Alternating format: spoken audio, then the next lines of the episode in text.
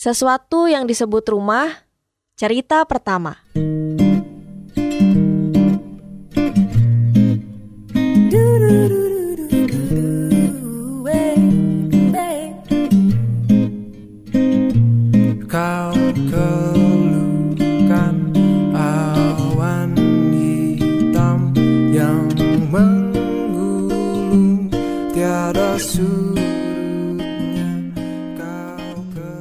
Semua orang menyukai Jakarta, atau lebih tepatnya, tidak semua orang sanggup menghadapi Jakarta.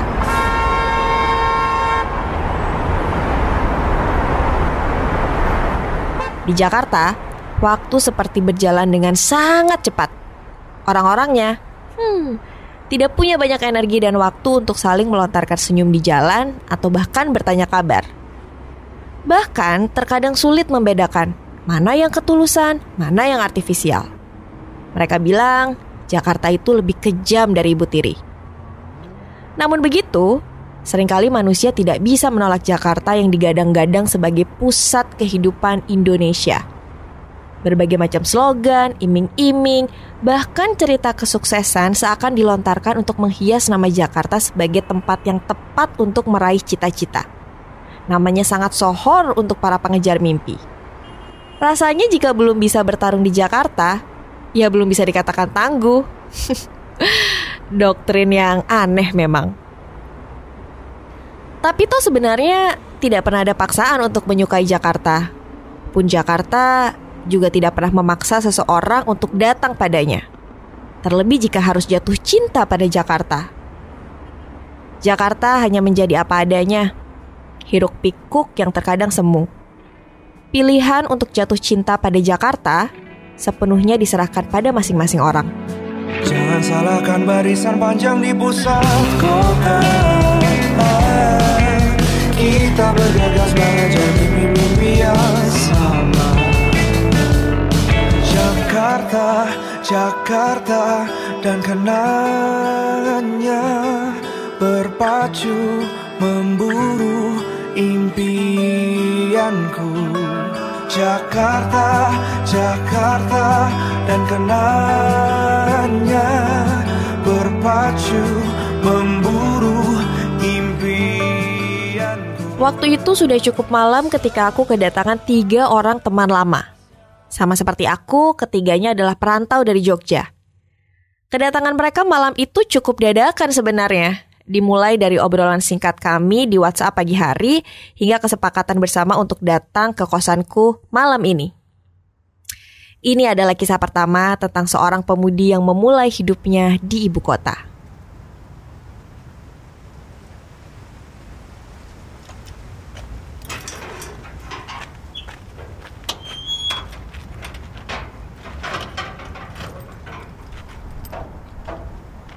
Ah, selamat datang semuanya. Lumayan juga loh kosmu dari tempatku ya. Ya sesekali lah, anak utara tuh mainnya ke pusat. Lagian kan cuma tinggal lurus aja toh, jalan sehari kan udah sampai. Ih masih lumayan Pademangan Lah aku Kemang bro Yo yo Ah, nah aku yang penting ada promo Gojek online, jadi ini ya murah. Lagian kan jam segini udah nggak begitu macet toh. Oh, oh sih. Wes yuk masuk yuk ngobrol di dalam aja.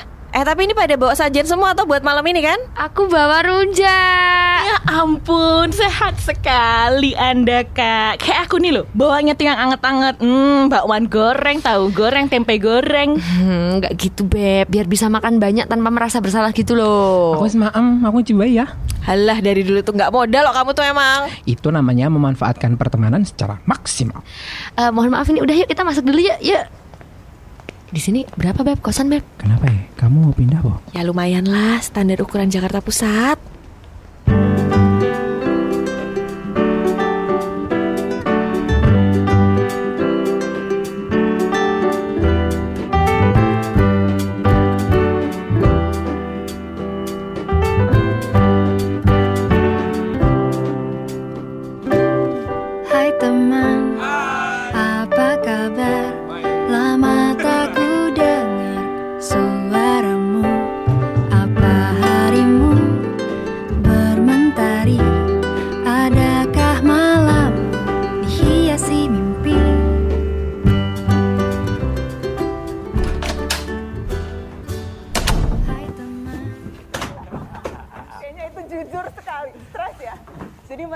Kosanmu luas banget ya Nanta ya? Ya dong. Wih, bisa guling-guling kamu mbak di sini mbak? Eh, eh, enak banget. Ada jendela yang bisa dibuka nih loh. Kena matahari. Jarang loh di Jakarta.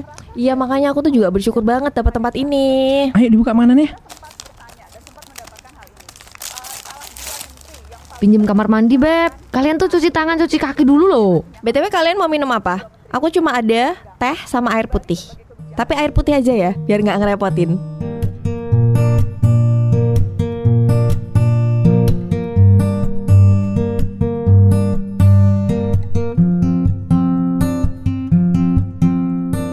Salah satu dari kami bertiga bernama Dea. Orangnya cukup energik. Ya, walaupun dia tidak memiliki lekuk tubuh seperti Pevita Pierce, tapi dia orangnya sangat menarik. Kalau dia bercerita, uh, intonasinya bisa naik turun. Kadang dia bisa berlaku sangat polos, tapi kadang dia juga bisa bertingkah sangat dewasa. Satu hal yang tidak bisa dilepaskan dari seorang Dea adalah kegemarannya pada makanan dan menonton YouTube. Malam itu, dia adalah orang pertama yang memulai untuk bercerita, sekaligus orang yang ceritanya paling banyak kami respon. harus menjadi penggerak. BUMN juga harus menjadi penggerak. Nah, kenapa? Kebetulan yang swasta dan masyarakat pada saat ini memang dalam kondisi yang terpuruk. Nah, karena itu beliau bilang Jadi gimana gengs kabarnya? Yo gitulah, capek kadang, bosen juga sama kerjaan tapi ya agak susah juga toh buat cari kerjaan yang lainnya. Nah, ini enak rujaknya. Beli di mana tuh kamu? Tadi deket kosanku ada yang jual, sekalian wae. Enak sih bener ya. Ini juga gorengannya enak. Mana coba eh tapi aku tuh lagi ngurangin gorengan eh. Besok aja nguranginnya. Sekarang tambahin aja dulu biar imbang. Eh, sesat ya kowe ki emang Billy tuh. Aku gini-gini aja sih tak. Kita tuh harusnya nanya itu loh sama dia itu loh gimana kamu udah bisa adaptasi di Jakarta. Kok jadi saya? Karena Anda yang paling mudah galau Anda. Asmi. Ya gimana ya tapi ya. Kayaknya aku mau balik ke Jogja deh. Beh, ya ampun kamu kenapa ya? Kenapa kamu buka apa? Emangnya kamu buka bukek buka bukek ke kosan Nanta aja nunggu promo ojek online loh. Eh, saya, saya, saya, toh. Ini tuh ada apa ya, Dek? Kok kamu dadakan pengen pulang ke Jogja? Dadakan kayak tahu digoreng kayak gini, kenapa? Gimana ya ceritanya ya? Ceritalah. Nih tak kasih rujak sama tahu goreng. eh serius toh? Perlu kita redupin lampunya nggak, deh? Biar ala-ala kayak talk show gitu loh. Sekalian aja kasih background sedih kayak kalau mau dihipnotis di acara TV itu kayak gini. Dalam hitungan ketiga Anda akan bercerita. Cencah lawas banget tok kowe iki. Tontonannya hipnotis loh. Duh, jangan gitu dong kakak-kakak. Bukannya cerita, saya itu nanti malah bocorin aib-aib saya. Piye dek kenapa ya kamu pengen balik ke Jogja? Gimana ya? Aku tuh nggak tahu sebenarnya apa yang aku cari di sini. Tapi tahu kan, semuanya tuh waktu aku mau dapat kerjaan ini, ini tuh kayak my dream job, you know. Tapi tuh dream job is still a job. Makanya waktu awal-awal dulu itu kan aku terus tanya-tanya kamu kan Mbak Nanta kan soal kerjaanku yang jadi markom itu Ya itu tuh soalnya aku belas nggak ngerti harus gimana eh, saya, saya, bentar deh. Tapi kan waktu awal yang kamu cerita galau banget soal cari kerjaan itu, yang kamu cerita panjang banget itu, kan kamu juga awalnya bilang kan kamu tuh nggak suka-suka banget jadi dokter hewan, ya nggak sih? Nah iya Nah, terus katamu juga kamu lebih suka kerjaan yang ketemu banyak orang. Biar nggak ambeien katamu duduk terus depan komputer kantor. Lah ya pas toh. Iya sih mbak Tapi tuh Gimana ya Minum, saya minum. Tapi ini tuh udah di titik yang aneh banget mbak. Masa ya manajemenku tuh dikit-dikit tuh nyuruh aku mikir sendiri. Semuanya Every single thing. Riset sendirilah Bikin inisiatif produk sendirilah. Sampai kadang aku tuh harus jualin barang sendiri juga. Lah aku kan nggak punya pengalaman nih di bidang markom kan? Terus kalau aku tanya nih misalnya ya Aku minta gitu ke mereka eh, solusi-solusi apa Mereka tuh juga nggak ngasih. Mereka tuh nggak ngasih tahu aku persisnya aku harus gimana. Semuanya tuh harus aku pikirin sendiri gitu loh. Ya kan aku makin bingung Ya kan lama-lama aku capek. Terus pilihanmu pulang ke Jogja gitu aja? Ya, aku tuh juga nggak mau. Jangan gitu dong, Mbak Aul. Aku tuh jadi makin bingung. Gini-gini loh, maksudku tuh gini. Kalau soal kerjaan nih ya, ya aku tuh juga nggak begitu suka kok sama kerjaanku. Kamu bayangin toh, kantorku tuh kan rasis banget nih. Aku sebagai HRD cuman boleh nerima orang dengan kriteria tertentu, ras tertentu bahkan. Kalau ditanya sebelah apa enggak, wah ini tuh nggak sesuai sama nilai-nilaiku. Tapi ya sekarang aku nggak punya pilihan banyak toh deh. Kalian tahu toh tunanganku barusan aja di PHK. Terus aku belum dapat kerjaan yang oke sampai sekarang. Nah ditambah lagi aku mau nikah tahun ini. Aku raiso sakarepe dewe aku ki. Ya aku harus coba buat realistis gitu loh sekarang. Jadi kalau emang masalahnya adalah kamu yang nggak serak sama kerjaanmu, ya sama. Aku juga. Tapi jangan langsung pulang ke Jogja gitu loh solusinya. Apalagi aku, bosku tuh ya ampun, penjilat. Dia tuh cuman baik sama big boss. Terus kalau sama kita, semena-mena. Emosi kak. Nggak cuman kamu deh. Halah lah, jadi kamu gimana? Kamu yakin mau pulang ke Jogja? Iyo deh. Jogjanya mau nerima kamu lagi Kamu nggak? kira mantan? Ya maksudku, gimana ya? Mungkin kamu bisa gitu loh cari kerjaan lain atau pindah posisi lain gitu misalnya. Misal nih ya, sebagai HRD aku bisa kasih saran. Kamu bisa komunikasikan buat pindah divisi ke supervisormu gitu loh. Tapi tuh gimana ya? Aku tuh juga nggak tahu, Mbak. I still don't know.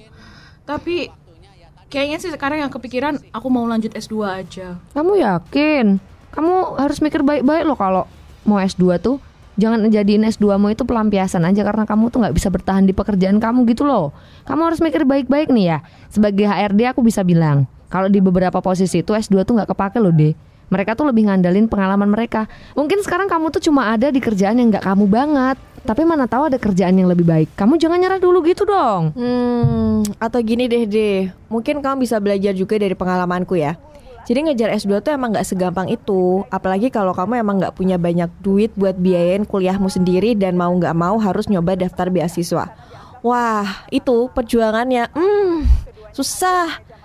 Tapi ya aku nggak tahu ya, mana tahu kamu emang seberuntung itu. Jadi pas percobaan pertama daftar beasiswa, eh kok lolos ya aku juga nggak tahu.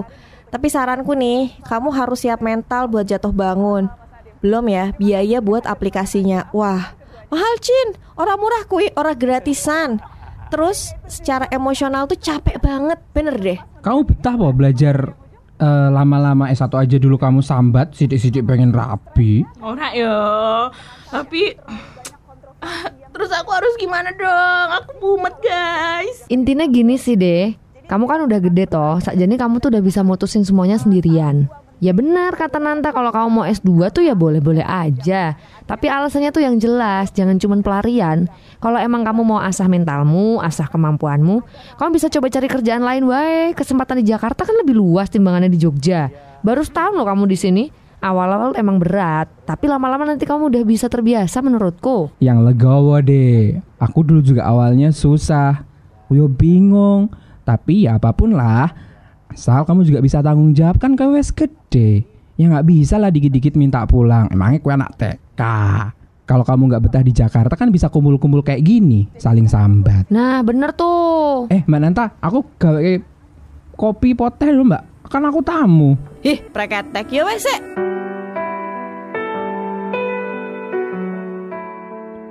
Pertemuan malam itu pun akhirnya selesai pada tengah malam di saat kami berempat sudah memiliki waktu dan kesempatan untuk saling bercerita. Dalam hati aku selalu ingin beranjak pergi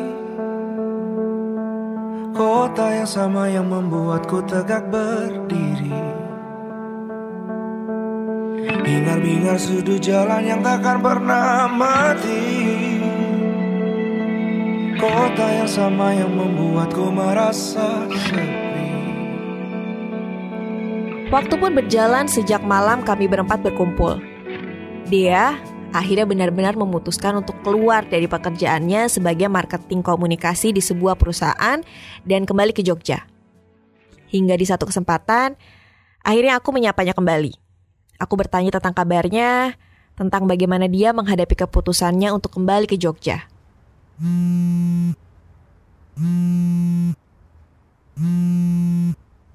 Jadi kamu apa kabar, deh? Tahu gak sih mbak, aku tuh sekarang ya udah ada di titik yang malu kalau ketemu orang. Soalnya tuh aku tuh nggak ngapa-ngapain kan. Kayak useless banget hidupku, ngerti nggak sih? Asli, malu banget kalau mau keluar. Ya nggak gitulah deh. Ya kamu boleh ngerasa sedih tuh boleh. Tapi kamu tuh nggak useless enggak. Emang ini waktunya aja kamu yang lebih harus banyak sabar. Ya semua orang kan ada waktunya masing-masing toh. Terus piye kamu di Jogja? Apa kata orang rumah? Orang rumah sih biasa aja kak. Lah ibumu? Nah itu, aku tuh kan deket banget sama ibuku kan.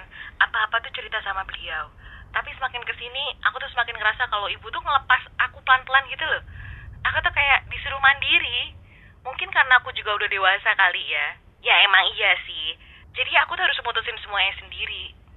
Tapi dari dulu tuh, ibuku tuh selalu ada buat bantuin aku mutusin hal-hal yang penting kayak gini gitu loh. Nah, sekarang kan aku jadi makin bingung ya harus gimana. Lah emang ibumu komentar apa deh pas kamu pulang ke Jogja? Ya, semuanya terserah sama aku aja sekarang. Makin bingung gak sih mbak jadi aku? ya, iya sih kalau dalam konteksmu ya. Jadi kayak kamu tuh ngerasa baru dilepas gitu ya kan? Tapi seenggaknya aku di Jogja lah ya. Cooling down dulu kali ya sambil mikir. Enggak yang di Jakarta terus malah bingung sendiri.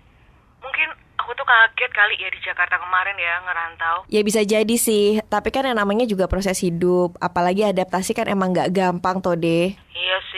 Maksudku tuh, kamu tuh jangan ngeliat sebagai kegagalan. Lihat aja sebagai pengalaman. Kayak, yo kue ngicip Jakarta gitu loh. Nanti tuh ada kok jalannya, aku yakin. Kamu tuh bakal gimana, bakal gimana. Wes, pokoknya sekarang take your time. Amin, amin. Dan lalu Rasa itu tak mungkin lagi kini Tersimpan Bahwa aku pulang rindu bersamamu Mm. Lalu Cerita Dea mungkin sama dengan cerita perantau lainnya di Jakarta. Mereka yang lahir dan tumbuh besar di kota seperti Jogja tidak serta-merta mudah beradaptasi dengan kota sebesar Jakarta atau mengubah pandangan mereka tentang kenyamanan untuk bisa tinggal di Jakarta.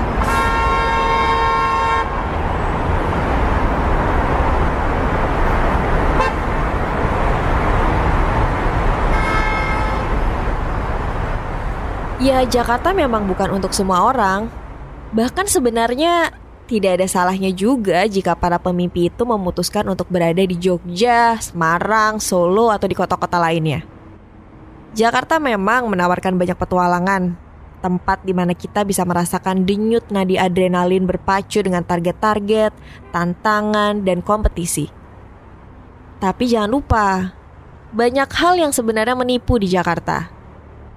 Jakarta sangat pandai mengemas kebahagiaan agar terlihat menarik, padahal sering kali itu bentuk lain dari kehampaan.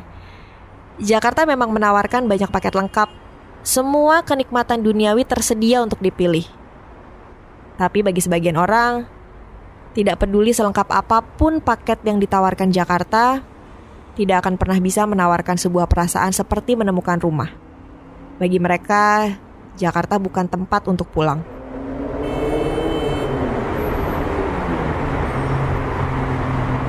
Dea pernah berada di Jakarta, menjadi salah satu wanita muda yang ikut berdesakan dengan kemacetan ibu kota. Bangun di pagi hari, pulang di sore hari, dan mengunjungi pusat perbelanjaan terkini. Dia mencoba melakoni perannya sebagai seorang marketing komunikasi dengan niatan untuk menguji ketahanan mental diri. Hingga dia berada di satu titik ketika perjalanannya di Jakarta menemui episode akhir. Dan di saat itulah, tidak ada yang lebih baik baginya selain kembali ke Jogja, bertemu dengan ibunda, dan merancang kembali rencana-rencananya. Apakah itu nantinya untuk kembali lagi ke Jakarta, melanjutkan S2, apa pun itu, untuk sejenak dia memilih untuk berjalan pulang. Tempat yang sudah dia kenal sejak kecil. Tempat yang paling aman, nyaman, dan hangat. Mungkin benar apa kata Club Project, pulang ke kotamu ada setangkup haru dalam rindu. Pulang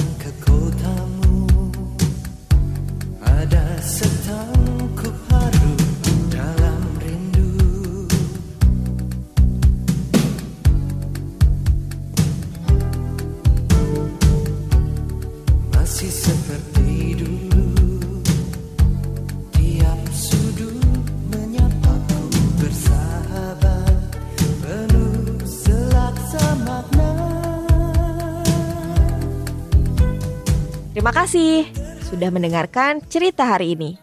Sampai bertemu di cerita selanjutnya. Esok pasti jumpa